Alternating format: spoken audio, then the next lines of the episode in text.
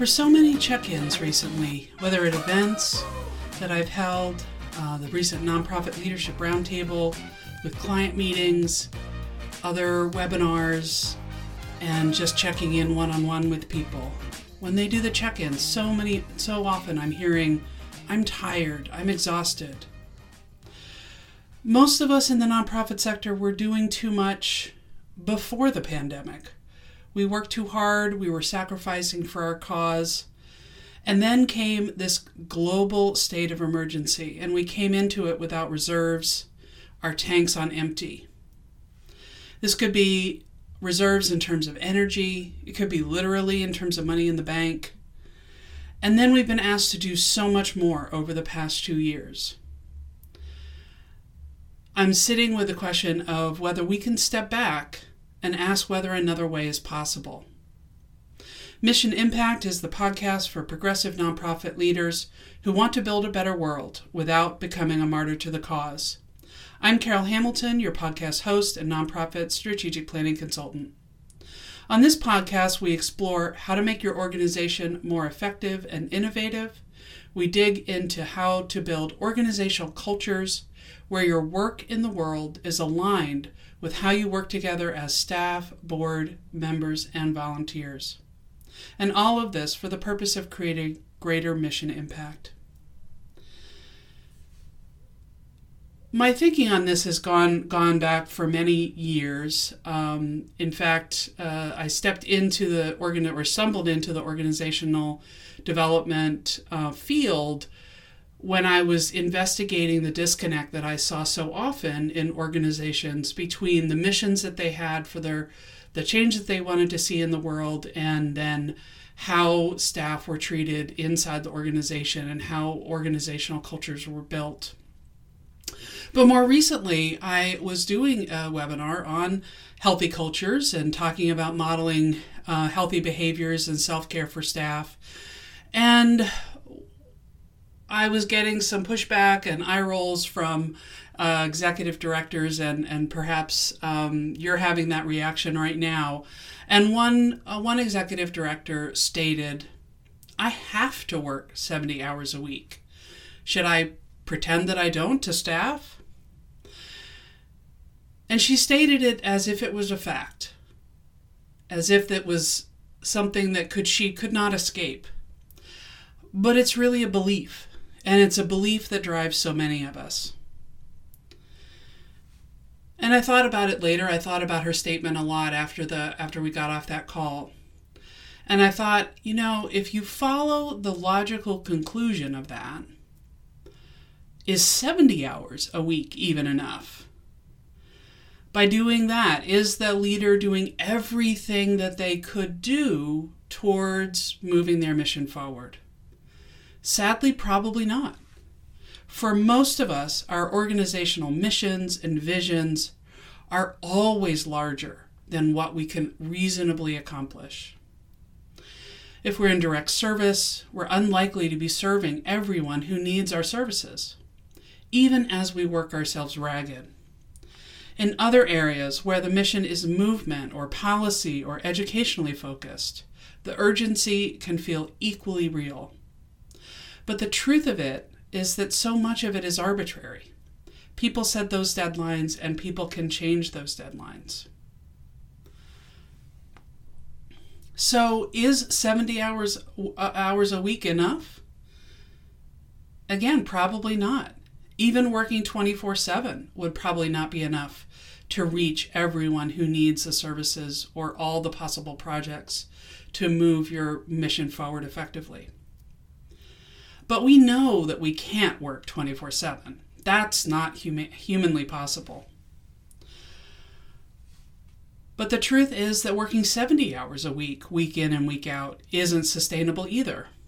We know that we will burn out, and we know that we'll burn out our staff as well. And it's hard to be around martyrs, they're not a lot of fun.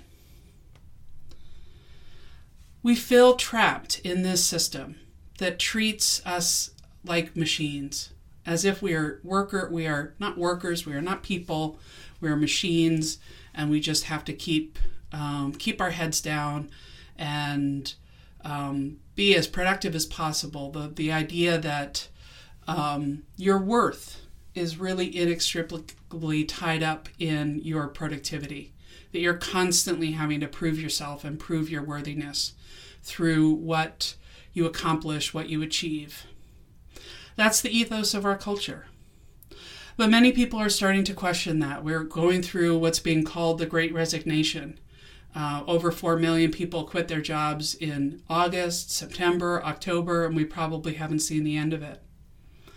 And that stepping back, people are stepping back to reevaluate their priorities. And even when we're working with causes and missions that are dear to our hearts, at what cost are we doing that? So there's the outside larger culture that prioritizes work over all things, um, treats people like machines, treats us like we're expendable. But then there's also our dedication to the causes that we work for. This summer, I read a book called Work Won't Love You Back How Devotion to Our Jobs Keeps Us Exploited, Exhausted, and Alone by Sarah Jaffe. And the book maybe didn't live quite live up to its self-help title, but she explores how the belief of following your passion and the quote that often gets the the saying that often gets said the that if you love your job, you won't work a day in your life, that that has led us down a path of being easily exploited. She examines the eroding working conditions across industries and the unionizing, unionizing efforts that are combating them, including in the nonprofit sector. And we're certainly not immune from these trends. And in fact, I would say that as a sector, we have may have already had them embedded in how we work long before anyone else. We've been doing more with less. We've been putting up with broken office furniture, slow computers, hand me downs that serve as, as obstacles to our good work. And then we also have this belief system that we almost always must put the often must put the mission before ourselves. Fobazi Ettarh, I hope I'm pronouncing that name correctly, coined the term vocational awe when talking about librarians. And when I heard about this term, and this was a term that I came across in that book, uh, by Sarah Jaffe, um, it seemed very relevant to the nonprofit sector more broadly. So, to quote, vocational awe describes the set of ideas, values, and assumptions librarians have about themselves and the profession that results in notions that libraries as institutions are inherently good, sacred notions, and they're therefore beyond critique. In a piece that resonated, albeit with some com- discomfort among many in the field, Ettarh argued that vocational awe directly correlates with pervasive problems in the profession, such as burnout, undercompensation, job creep, and lack of diversity. How can the devotion to positive ideals go wrong? Ettarh writes In the face of grand missions of literacy and freedom, advocating for your full lunch break feels petty, and tasked with the responsibility of sustaining democracy and intellectual freedom, taking a mental health day feels shameful. Awe, that vocational awe, is easily weaponized against the worker. And I would posit that the, uh, the rest of us in the rest of the nonprofit sector suffer from that same vocational awe. In the face of insert your very important mission here, advocating for your full lunch break feels petty, or taking a mental health day feels shameful. How is, how is that vocational awe being weaponized against yourself and, the, and your staff and your organization? Unfortunately, so much of the literature around self care, or maybe just the way it's been uh, described in the general media, has been posited in our US culture uh, as an individual need to integrate into your life. Like so many things, the onus is put on the individual to create the conditions for themselves and to thrive. But what can you do at your organization to make it part of the culture the policies, the way leaders model behaviors they want for themselves and staff, to create guardrails for everyone rather than relying on individual staff people to center their self care. Leah Reisman, uh, another study that I thought was interesting, did a study of consultants, uh, nonprofit consultants, for her doctoral work um, and found similar patterns. One of her findings was that, contrary to stereotypes about consultants, most nonprofit consultants had their clients' best interests at heart and took time to customize their work to fit the context of the client's situation. But with this, consultants oft, often subverted their bottom lines and engaged in what she termed moralizing money, in which consultants often gave more than what was contracted for, allowing scope creep to happen and modifying fees to fit the needs of clients instead of prioritizing their own needs. Their identification with the causes they support made it harder to charge their full fee and for all of the work that they did on behalf of the organization.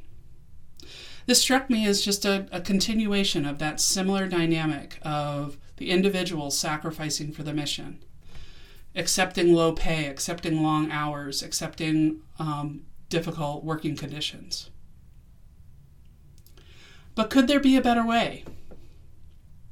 As you think about your work in 2022, I invite you to consider the possibility of putting the people in your organization first.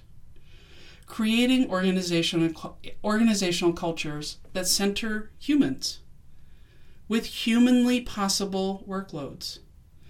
Cultures that create thriving instead of burnout. And this might start by actually deciding as an organization, not just as an individual, to do less. Instead of working from your mission and your vision first, what if you were to start with these are the resources we have? We have this many people, we have these many staff, these many volunteers, we have this much in our budget, this much in our bank account. What can we reasonably accomplish with those resources that move our mission forward? But does not sacrifice your staff or volunteers along the way. This may seem simple, but in many ways feels radical to say. What if we did less? I leave you with the intentions that leaders who gathered for my recent nonprofit leadership roundtable had for their 2022s. They want to model healthy behaviors, encourage a happy and healthy, well supported staff. One person saying, if I take care of them, they take care of the mission. Letting go of the small stuff, prioritizing rela- relationship building, and advocating for manageable workloads. I hope you get some rest over the holidays and plan now how you're going to integrate rest and rejuvenation throughout the rest of the year. Thank you for listening to this episode. I really appreciate the time you spend with me and with my guests on other episodes. I will put links to the resources that I mentioned during the show in the show notes at missionimpactpodcast.com slash show notes. And I want to thank Izzy Strauss Riggs for her support in editing and production, as well as April Custer of 100 Ninjas for her production support of the podcast. If you enjoyed this episode, please share it with a colleague or a friend. We certainly appreciate you helping us get the word out. I'm wishing you a happy and healthy holiday season and a happy new year, and thanks again for listening. Mission Impact is sponsored by Grace Social Sector Consulting. Grace Social Sector Consulting helps nonprofits and associations become more strategic and innovative for greater mission impact. Download free resources on strategic planning, program portfolio review, design thinking, and more at gracesocialsector.com slash resources.